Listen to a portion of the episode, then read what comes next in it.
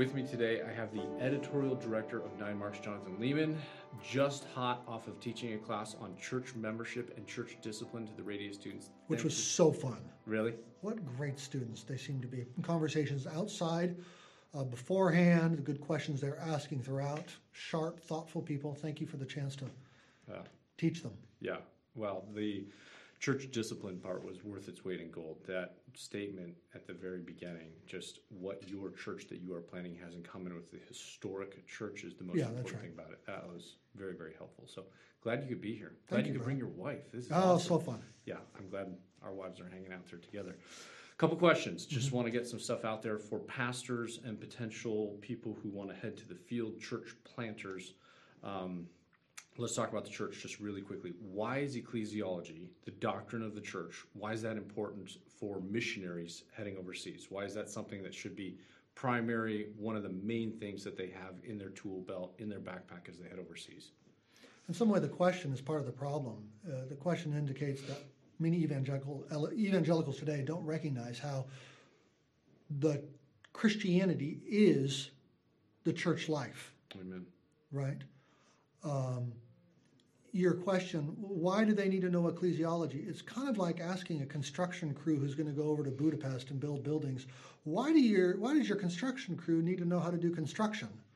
You're a football coach going over to start a new program in Zambia, American football. Why, why does your football coach need to, to understand football? Mm-hmm.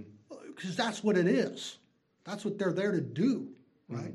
With that construction crew, with that football coach, with those church planners, missionaries. So I think of I think of 1 Peter two ten. Once you were not a people, now you are a people. Once you had not received mercy, now you have received mercy. Typically, we think about the gospel as not have mercy, declare the mercy of God. People come into a knowledge of God's mercy. That's conversion. But notice what Peter parallels with that line. Once you were not a people, now you are a people, hmm. which is to say, conversion is corporate Yeah. which is to say, becoming a Christian means signing up for a family photograph, which is to say, those people bringing the gospel, if they're doing it right, hmm. are also bringing the church. Why do you need ecclesiology? Because that's what you're bringing. You are bringing the good news of God's work in salvation in creating a people Yeah. for himself to the praise of his glorious grace. So, how do we identify those people? Who are they? What obligations do they have to each other? How do they guard and protect the gospel? Hmm. How does leadership work? How do you draw the line between the inside and the outside? How do you practice church discipline? What is church membership? Is it really in the Bible? Okay, what does baptism and the supper have to do with all of this? Yeah. Is that like somehow just arbitrary things, uh, the, acts of grace that we receive? Okay, all of this is part and parcel of making disciples Amen. and drawing them into covenanted assemblies together. So, yeah, this is this is central to a missionary's work. So, guys who would take Matthew 28 19 and say, I don't see church in there. I see go and make disciples. Yeah. And usually they leave off 20 and teaching them to obey all that I've commanded. Sure. They would, that, you Read that text in isolation. Yeah. They no, they do. Yeah, they, they they read that text in in isolation. Whereas if you're paying attention to Matthew's gospel as a whole, hmm. and you're reading it in context of Matthew 16 and 18, as Matthew and Jesus tells you you should, you'll understand that that's a text for planting churches. Yeah. W- what am I looking at? Well, I, I think Matthew creates at least, or Jesus gives us at least three textual links between 16, 18, and 20. First of all, the, the textual link of heaven and earth language. So think 16 and 18. Whatever you bind on earth will be bound on heaven. Whatever you loose on earth will be loosed in heaven. Yeah. Matthew 28, all authority in heaven and on earth have been given to me. Right? You see a textual link in the language of in the name, where two or three are gathered in my name, there I am among them. Okay, Matthew 18, verse 20. And then, Matthew 28, baptize into the name of the Father, Son, and Spirit. Who has the authority to baptize into the name? Well, presumably it's those who gather in the name. Third textual link, language of presence. Wherever two or three are gathered in my name, there am I among them. That is to say, not that he's hovering like a mystical fog in the room. Right. That is to say, they represent me, they speak for me, they bind and loose on my behalf, right? And there I am. And then, Matthew 28, teaching them everything uh, uh, to obey everything I've commanded, Mm-hmm. and I will be with you always to the end of the age. Right. So Matthew, as a gospel writer, is telling us to read chapter 28 in context of Matthew 16 and 18, which is to say they are church planting texts. And this is not a new idea. Right. This, this is how the church has read that historically. And throughout the New Testament, what do you see? You see the apostles going and planting churches. That's just what they do. Mm-hmm. And Christians in the New Testament are all part of churches. Yep. So they were looking at it and they were seeing Matthew 28 as a church planting text. Mm-hmm. Whether or not some people in the 20th century, 21st century can or can't see that, it's there. Mm. Okay, so we see churches being the goal of what the mission, what the Great Commission is The about. means and the goal. the means and the goal, the object of the Great Commission, to see right. these churches planted. Why in missions today do we see such an emphasis? This is generally what we're seeing down at Radius as we have different agencies, even churches that send us their members on occasion to train them up and to send them to the field. There's an emphasis on let's get this done as quickly as possible because we have a lot of people out there dying and going to hell. We need to get these churches planted as fast as possible and it tends to produce something that maybe is a little different than what we're seeing biblically prescribed as a church. There, there's things in there, whether that's unbelievers as part of a church, two or three are gathered together, all of a sudden then we're a church and we haven't, there's no foundation to that. Where do you think this is coming from? Why is missions speed kind of one of the, the animating factors in missions today? Yeah, uh, several things. Number one, urgency is good. Hmm. People are dying and going to hell.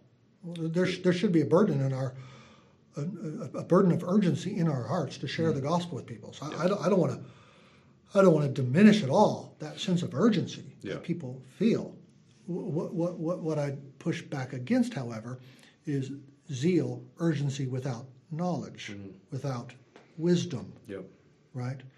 Uh, uh, what I would push back against is a kind of short term thinking that characterizes pragmatic, individualistic evangelicals. What I would push back against is a lack of ecclesiology that is just characteristic of evangelicals in the American context for the last 50, 60, 70 years, and a failure to recognize this long, slow, careful work of planting churches is actually better for the church and the witness and reaching people in the long run. Mm-hmm. Yeah, I can get my kids energetic and hyper right now by giving them a lot of sugar.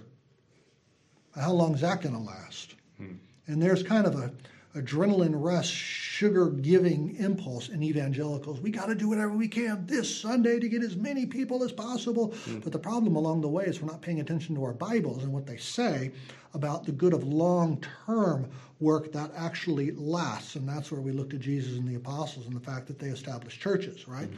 So there's just a short term individualistic pragmatism which prevails in American churches, hmm. first of all.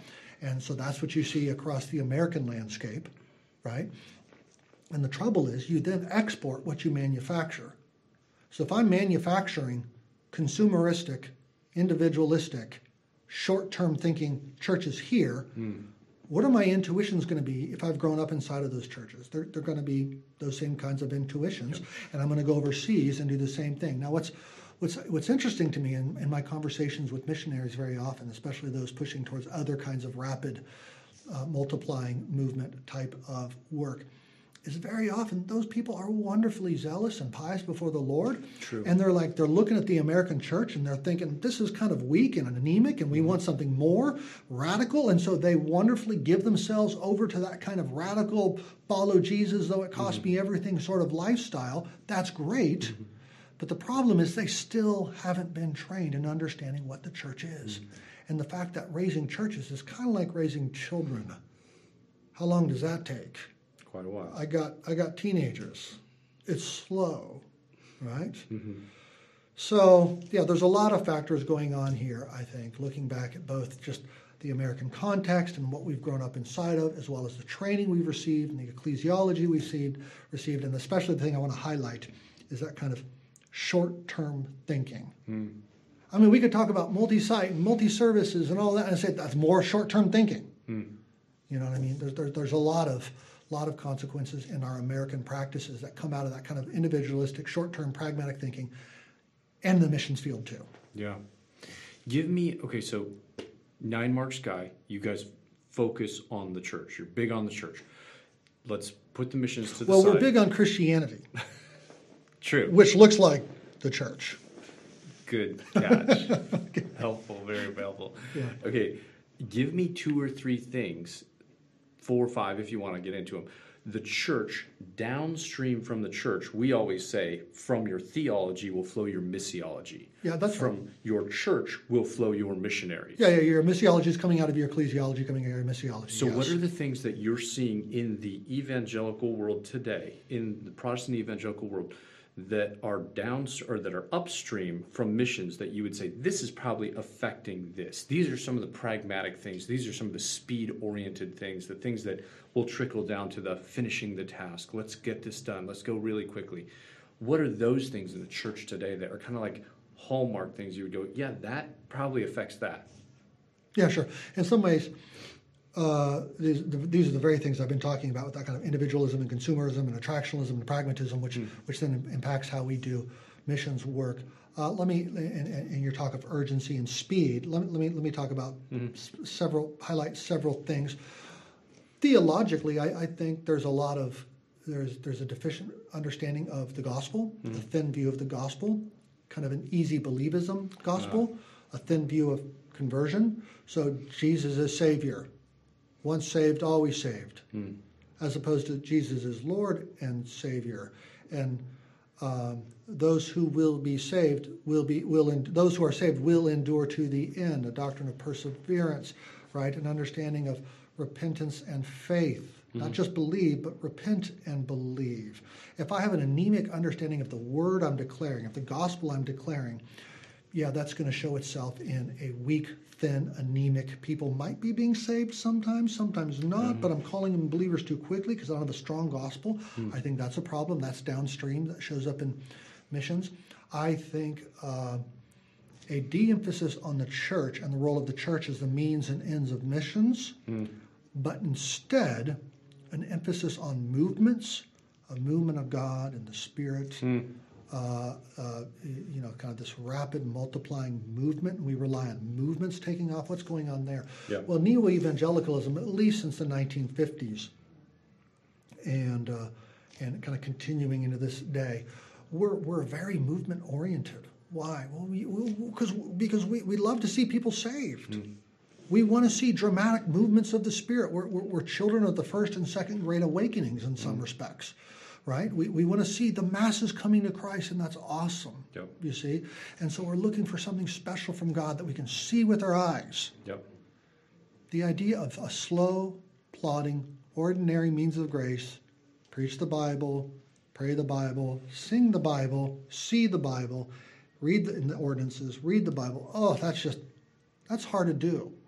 Because growth comes slowly. That plant slowly growing, those children slowly growing in the mm. faith. We want something not ordinary. We want something extraordinary. Mm. That's just in our DNA. So we start saying, okay, how do we cultivate a movement? What do I need to do? What processes created those great revivals of the mm. of the 19th, 18th, and 19th century? What what steps can I take to re-engineer those same explosions? And we go back and we study the history of revivals, and we we try to reduplicate that. And you see that in all sorts of ways. You know, 1950s, 60s, 70s churches. You would see that in the altar calls and those sorts of things. Today, I remember I got to Malaysia and uh, some some missionaries picked me up, and I was going to go teach uh, some some some seminarians at Malaysian Baptist Seminary there. And the, the missionary, sweet guy, picked me up and drove me from the airport. Was telling me about what was going on in Kuala Lumpur and all of that. And he started talking about the tipping point. And if we can only reach the tipping point mm-hmm. of conversions here in KL, then then we'll see mass things really start to happen. Reaching that tipping point is, is, is crucial sort of movement language. Hmm. What's going on there? Well, what's going on is, ironically, a, a more sociologically sophisticated version of Charles Finney's old mourner's bench. What, what, what is Finney preaching for in the mourner's bench? He's, he's using the powers of psychology mm-hmm. and the powers of the people around you to feel compelled to come forward and to you know, profess the name. And so I'm not just relying on the word and the spirit, I'm, I'm relying, as it were, on the powers of psychology mm. at that point. Okay, what is tipping point language? In a certain respect, it's the same thing, yep. albeit sociologically rendered now. Yep. If we get 11%, 12% of New York City coming to a saving knowledge of Christ, well, then, then everything will start to flow. Hmm. As if the Holy Spirit is dependent on that, and that's what we're to be looking for. The Bible doesn't talk that way. No. The Bible just doesn't talk that way. It talks about preach the word in season and out of season. Hmm.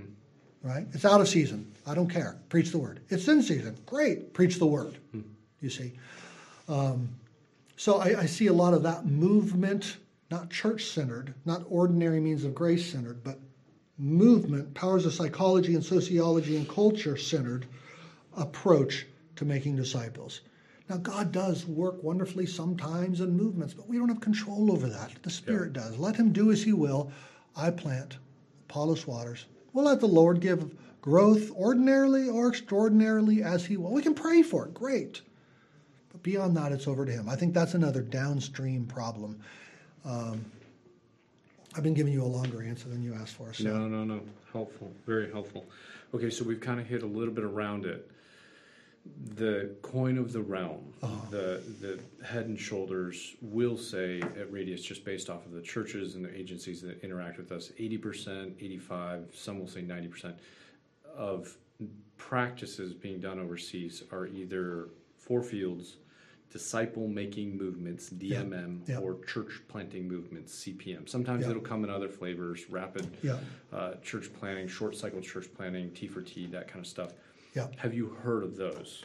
Yeah, I have. I've begun looking into them, begun reading into those things. I wouldn't say I feel like a large degree of professional competence in such mm-hmm. matters, uh, but from what I can tell, as you say, that's the coin of the realm in, in some ways, it's just like what Nine Marks has been talking about just in churches in America for the last 20 years. Mm. 70, 80, 90% are pragmatic, consumeristic. Mm. So it wouldn't surprise me that the people growing up out of those same churches, whether as writers on mission books or missionaries themselves, demonstrate a similar percentage, hmm. right, mm. in terms of what their instincts have been formed by. Yeah. It's, the, it's those same sorts of things.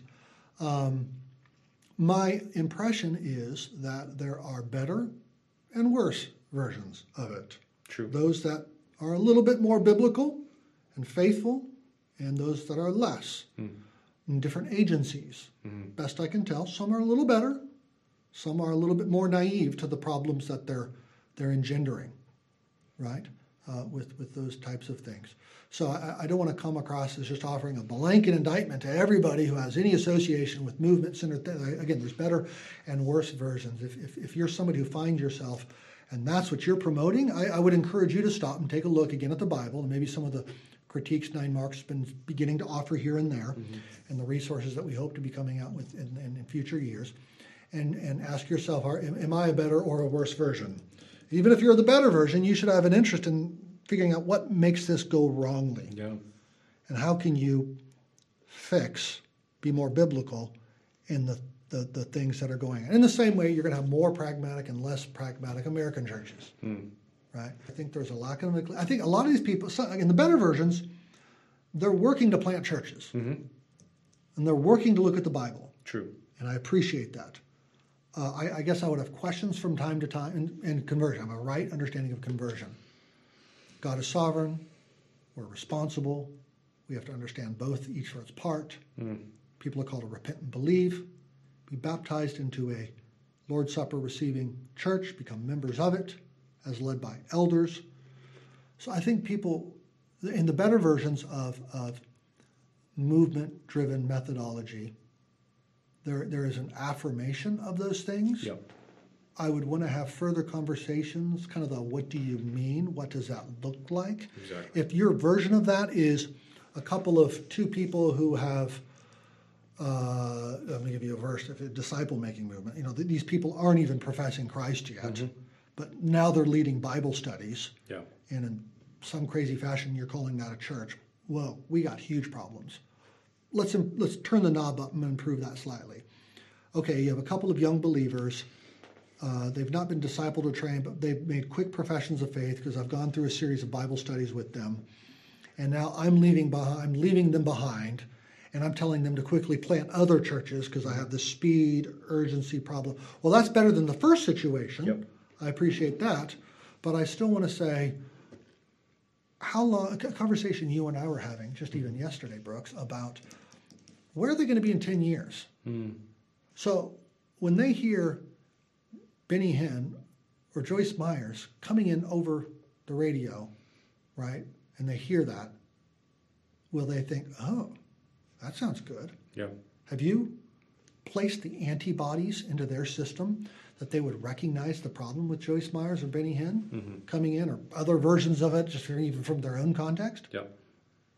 In 10 years, are they going to look just like Benny Hinn? Or are they going to be strong, healthy churches? This goes back to the short term thinking Yep. I was talking about. Mm.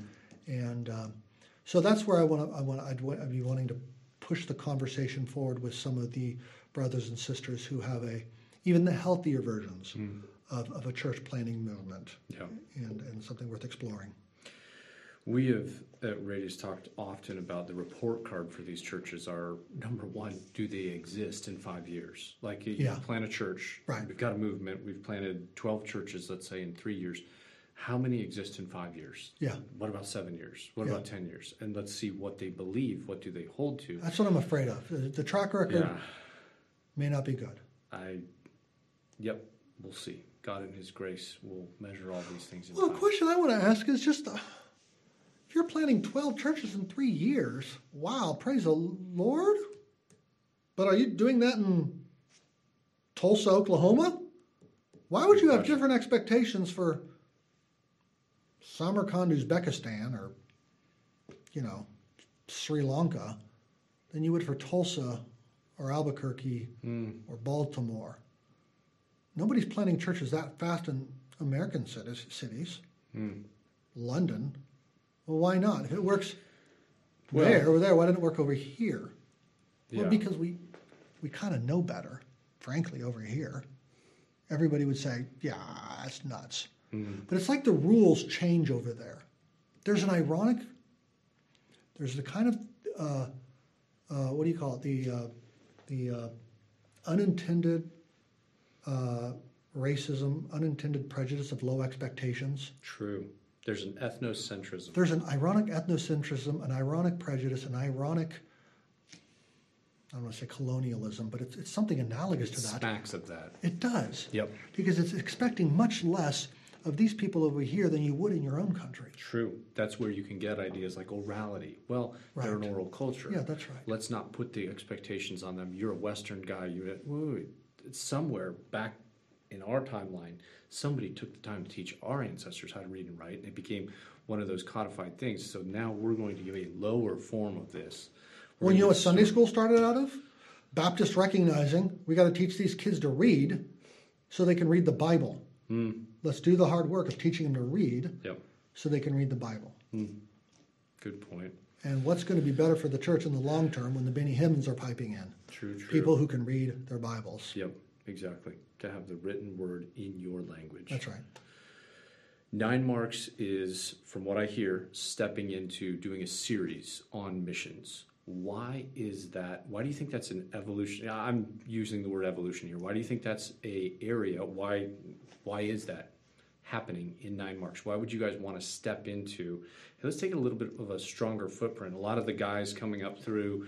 I've been blessed to meet with a handful of the pastors. You got guys at different parts around the United States, the guys in UAE. I was so incredibly blessed to go over there for the 50 year celebration Oh, of Oh, it's that great. church Yeah, and yeah, just yeah. to see John I wasn't there, but I Folmar. heard good things. Yeah. Oh my goodness! And to see the guys that have come through the internship there and the churches that they've planted, Yeah, and so yeah, now yeah, you've yeah, got like grandkids coming off of this mama church, so to speak, right there in Yeah. UAE, and just yeah, why is this progression towards missions seemingly happening? I mean, you got the recent book, No Shortcut to Success, Matt Rhodes, really really helpful resource.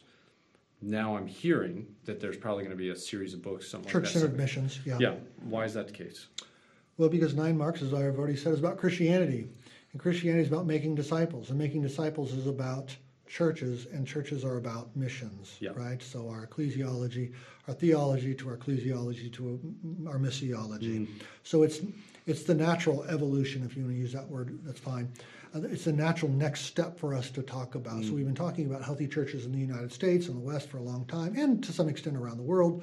But now we're wanting to um, think more deliberately and carefully uh, and help the missions community and churches sending missionaries community to think about how part and parcel the churches and healthy churches with missions because we see uh, a deficiency in a lot of the literature. We see a lack of good thinking in those those uh, circles and in that domain. So our primary target with this series isn't so much the missionaries themselves as it is the churches sending the missionaries. So we want to help the churches think well about missions. Yeah.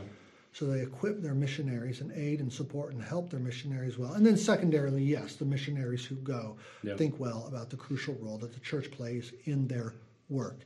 So yeah, just kind of the next natural step of the things we've been talking about at Nine Excellent. Marks the last two, three decades. Brother, I'm Um, excited about it. I mean. I've heard snippets here and there of what's coming out with it. Sounds good. Give us two or three years. Yeah, for sure. Right now, Pastor sees this in the next three weeks, goes out in our newsletter, it has a link. Jonathan Leeman's going to talk about missions. He's down at Radius. Um, what would be books that you would recommend that, okay, pastors have three or four couples kind of coming through the pipeline. We see them as, yeah, probably going to go plant churches globally, going to go to places where there are no churches, going to go to places where there's very limited churches. What are some good books that they should, apart from the Bible, as my dear friend Mark Dever, who will read the Bible? Yes, agree. What are some other resources that you would say, hey, read this because it will help you kind of get a little bit of a course correction on maybe some of that 80, 70, 90% DNA that's out there, or it'll just give you a good grounding in some basic stuff that you need to have before you head to the field. Yeah, uh, a church is constituted in two steps preaching of the word, preaching of the truth, preaching of the gospel, mm-hmm. and then the binding together of those churches, right, through the ordinances and membership and discipline. So you, you need books on both of those things. Or to borrow from Mark, Mark Dever again, uh, the, the, word of light is, is like life is like is like the water coming out of the fountain, mm-hmm. and then the church is the bowl that captures that water and holds it up and puts it on display. Mm. Right. So I, I want books. I want resources that are both about the water, as well about the bowl Yep. that's holding it up. You know, books on the water. I'm going to point to something like David Helm's Expositional Preaching, which is useful not just for preaching but for mm. Bible study and how do I explain the context, this text in its immediate context, in the context of the Bible as a whole, Yeah. in a way that's applied to life today. So I, th- I think that's a useful resource in that regard. A little sidetrack on that. What's the mm-hmm. best organization that helps teach expositional preaching? Simeon Trust, Simeon Trust. Charles Simeon Trust. Didn't have to lead you very far on that one. Next book. Sorry. Well, nine marks. Mark number one is expositional preaching. They're like the double clicking on that. They're Yeah. all expositional preaching, right? They're super helpful on that. Um, I think the book Michael Lawrence by conversion. Okay, what is that word that's going forth? What transformation do we expect to happen? And what's great about that book, he says this is a book not just about conversion, but about the church. Yep. Why? We'll go back to the things I said at the beginning of this interview. We're converted into a family photograph. Exactly. Saved into community. And and Michael Michael's book Conversion has a good understanding of saved into community as well as divine sovereignty, human responsibility. Hmm. A right understanding of conversion is going to have both of those things and understand what that has to do with how we do build, plant, lead churches. Yep. Right. So, okay, there's there's the water coming out and the people being transformed, but then the bowl. Um, You're not going to say it. Highlight church membership. This little blue book. It's got somebody's name on it. Leeman is the last. Yeah, that's right. I think that's I think that's helpful. Yeah. If you want something a little bit more robust Okay. And vigorous, Yep. by me, uh, I would point to something like "Don't Fire Your Church Members," Yep. which is a kind of even more. It's an academic book, lots Yeah. of footnotes. Defense of one main concept. What is it? Well, in some ways, you might say it's elder-led congregationalism, Yeah. but even more than that, I want to say it's it's that bowl. What that bowl is. My book, One Assembly, is kind of doing the same thing. It's an argument for a single assembly, but more than that, Yeah. it's an argument for what is a church. So if you're if you're a, again football coach, Mm-hmm. you have to understand a football and what it is. Yeah. If you're going to be a pastor, if you're going to be a missionary, you've got to understand that ball. You've got to understand what a church is. And what's crazy, Brooks, is seminaries do a meh job of teaching it. True. So you're about to say something? I was about to say, so pastor, missionary, you would see those almost interchangeably. Without, let's take the cross cultural stuff. They got to know how to learn languages. They got, to, but I mean, we've got. We're talking about the same skill sets, same qualifications. True yes, or yes, not yes, true? yes, absolutely true. Okay. I can't imagine sending a missionary who's not elder qualified, Yeah, including able to teach. correct. Uh, the, the difference is, you know, I, I can I can envision sending, uh, uh, say, a, a single or married female Yep, seminary, yep. and I wouldn't say they are elder qualified in that one respect. Right. So in that sense, I'm not going to equate missionary with pastor precisely because I'm going to send female missionaries. But this is where I love the Simeon Trust guys because when they come down, they teach our men and they bring women to teach our women because you get to an Islamic For women environment, our women. women. have got to get up and teach No, in front exactly of women, right. and so we need our That's women to be able right. to teach as well. So you you know more about this brother than I do. You spent 13 years in Papua New Guinea. I've not done that. I mean, I spent time overseas, even in missions context, but I've not lived it out in the way you have. So my understanding is there's going to be certain skills required of a missionary that Joe Pastor in, you know, Yeah, Bumbles, Bumble Stew, Idaho doesn't have to need to have. Yeah. But biblically, yes, Yeah. they are they are approximates to one another. Good, good, good. Uh, things that excite you. We already talked about the Nine Marks World, uh, the mission series coming out. What are things that you're like, hey, this is kind of cool. This is happening in non-English speaking circles, happening overseas, and even English speaking circles. Again, the whole trip to UAE was such an eye opener for me. One, the UAE is such a strange Weird. environment. I mean, it's like an Exotic. of- Yeah. Crazy, It's like fascinating. Nina and I, all we could say is it's like Las Vegas in the Middle East. I like, know. It's just kind of crazy. It is nuts. So, but to see a good gospel preaching church happening there and to see the fruit of that coming out was mm-hmm. just, yeah, it was so mm-hmm. encouraging. Other things happening in the Nine Marks world that you would be encouraged about that would be, hey, this is going global. This is happening on a scale outside of our environments, whether that's our culture or our language. Yeah.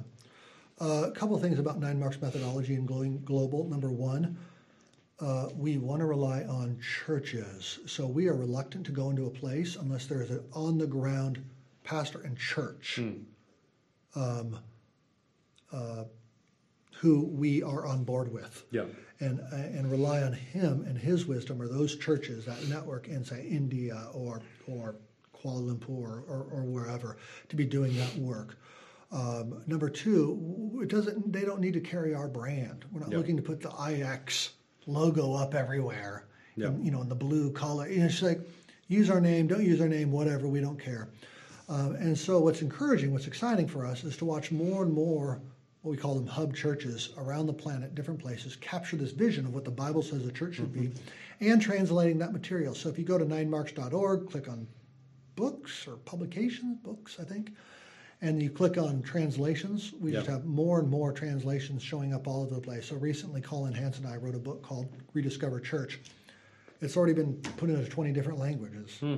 right? And, and that, that's kind of typical. So we, we have translations going into all of these different, and we leave it to the, our partners on the ground to figure out how to best do this and what maybe adjustments that need to be made for that context. That's, that's encouraging. Uh, I just recently taught a, an ecclesiology class, a full ecclesiology class at Western, that Western Seminary in Portland that we, we videoed. And we have a group in China that is going to, I don't know if they're going to dub it or, I think they're going to dub it. Into Mandarin. Yeah, Oh, wow. I think they're going to dub it. And we'd like to see that in more and more places hmm. to provide those sorts of resources around the world. We're doing a set of pastoral toolkits, we call them, hmm. which basically means a series of articles and videos around one topic that, again, we hope will be translated Yeah. and useful for people around the world. The first one we're doing is on elders Yeah. how to be elders in your context. One thing I, as a the editorial director, am honest, always trying to think about is how would this play out in a non-American, non-English context. I don't always do a good job of that, but I'm at least trying to ask the question. And then with our translators and partners around the world, letting them go even further Yeah. and be like, okay, Jonathan, those those illustrations y'all used just way too American. Right. You know, you talk about vacation Bible school or American football. It's just, yeah, that's not going to work. Yeah. And other stuff that you know you wouldn't even think of. Um, understanding that the world doesn't depend on nine marks; it depends Yeah. on the Bible. So, what are we doing to resource people around the world, not with nine marks, but with helping them think what the Bible says about the church. Well, brother, I mean, I've been so encouraged with just your guys' appetite to learn in the spirit of missions and just what Radius is about. Mark's been down here a few times, a handful of the other brothers that I trust so very much, and we've had our people graduate from here and end up helping out in different Nine Marks churches, going through internships, and just Yeah. it's been an encouraging path for us Thank you. because it means Praise that Lord. there's a learner's heart there, and that's a huge deal. Yeah. So Yeah. encouraged by that greatly. Um, let me hit one other hot button one, and then we'll jump Uh-oh. into some closers. Okay. Uh, prayer walks, really popular, kind of happening. I'm all for walking and praying. I am too. What do you Yeah. got against walking and praying, Brooks? Very little. The walking sometimes not so much, but yeah, the praying for sure. Um, but used as an evangelistic tool or starting to look at territorial spirits. There's even this thing. I, our friend Caleb Morell has done a little more research on this, like uh, mapping of spirits and praying specifically for those types of spirits to be removed or to be disempowered or that kind of thing. Thoughts on that? Just a general out there question because prayer walks are gaining in popularity and praying out the regional spirits of the area. Yeah. Thoughts on that? It's really hard to live by faith. We want to see stuff. Mm, We want quick fix, pragmatic steps to take that we think will help us see results. Hmm. Plodding slowly, preaching the Bible, praying the Bible, seeing the Bible, the stuff the Bible actually emphasizes and talks about. yeah. That requires faith because we so desperately want to see. Yeah. And that's a good desire. But just relying on what the Bible emphasizes, what does Paul emphasize? Does, does Paul, Peter, John, Jesus, they talk about prayer walks, mapping? Not that I've read. I mean, I know how those books go. I know how they work. Often somebody will grab a single text and like turn it into something that, you know, I don't know, Jesus telling the demons to go into the pigs or, or maybe, you know, different angels in the book of Revelation. Oh, maybe there's a corresponding demon, you know, okay. Yeah. Is that is that what Mark is trying to do when Jesus says go into the pigs? Hmm. Or is it just showing Jesus' authority over the demons? Hmm. Is that is that what, what John is trying to get at when he talks about the angel hmm. in each of that? Oh, in fact, there's territorial. Yeah. You're, you're just making that up at this point. Yeah. And if it's there, I'm just not seeing it. Right. So I guess what I'd want to say is let's emphasize what the Bible emphasizes trusting the Lord, the Holy Spirit, to have revealed everything that's necessary for life and doctrine. So I think what you have here in some way is a sufficiency of Scripture, authority of Scripture, authority and sufficiency of Scripture problem. I think it's something additional, or maybe I'm grabbing something obscure from the Old Testament that shows up in one verse in Chronicles or Judges or whatever. And I'm taking that and I'm designing my entire evangelistic program hmm. out of that one verse, prayer of Jabez style, out of Chronicles, right? Now we have this massive industry of evangelicals going down. Just, just read the New Testament. Read the Old Testament, yes, Right. But how we read the Old Testament through the New Testament in terms of what you're doing for your evangelistic ministry, your disciple making ministries, it's just, it's just there. Yeah. What are they emphasizing? So all of that stuff, I'm afraid it's a distraction. Mm-hmm. I'm afraid it's it's it's um, potentially pa- uh, tapping into understandable impulses to see, but not faith-driven impulses to trust what the Bible says. Yeah. True. True. You've been down here. Got to spend a night. Got to hang out. Go get some tacos, Tacos. with the students last night. It was awesome. It was so great. Loved it. and you were crazy. You are. I was telling the students, you're the first guy from the Nine Marks world to bring his wife, and she. Am I? Yeah. Like we Oh. haven't had anybody else bring their wives down. Maybe She's is- been energized by seeing the fellowship and the fire for three F's. Fellowship and fire for. Uh, I can't think of another F. For, for, So for, for the gospel uh, among these students. It's been really encouraging. Good, good, good. Thoughts on Radius? Just Pastor. Hey, I know Jonathan. I don't know Radius. What would you say? What's it about? What would it would it be helpful for pastors in certain realms as they think if they're thinking about sending their people to the field? Crucial, awesome, wonderful. How's- wasn't how's that? Yeah, that was definitely not three Fs, but it was. uh, Okay. Crucial, awesome, wonderful. Here's here's why.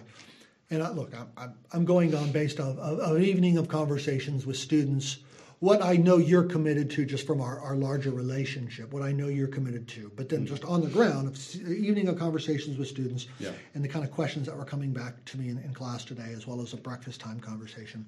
What, what am I hearing? What am I seeing? I'm, I'm seeing students who recognize uh, because they've been living inside of a other cultural environment and experiencing the the challenges of that of, of making relationships with local business owners and sharing the gospel with folk like that and relying on them for certain things and the exercises that you you give to them who uh, are seeing both the challenges of placing yourself in an unfamiliar overseas context, but also what was interesting to me is they were all, it's like they were reading from a similar script about what missions is.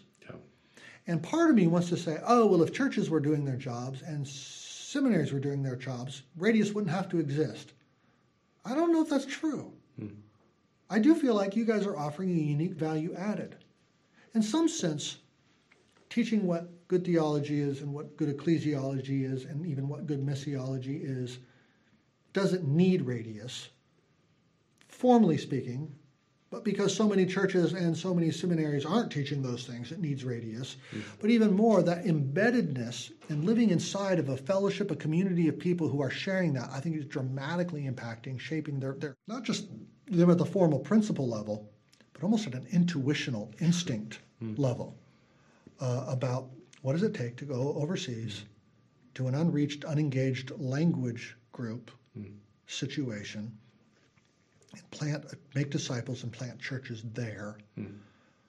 Um, and my expectation is is you are raising, equipping, building people up for the long haul, not just show up for two, three, four, five years is so often the case in people returning, Yeah. but they're there for ten years, fifteen years, twenty years.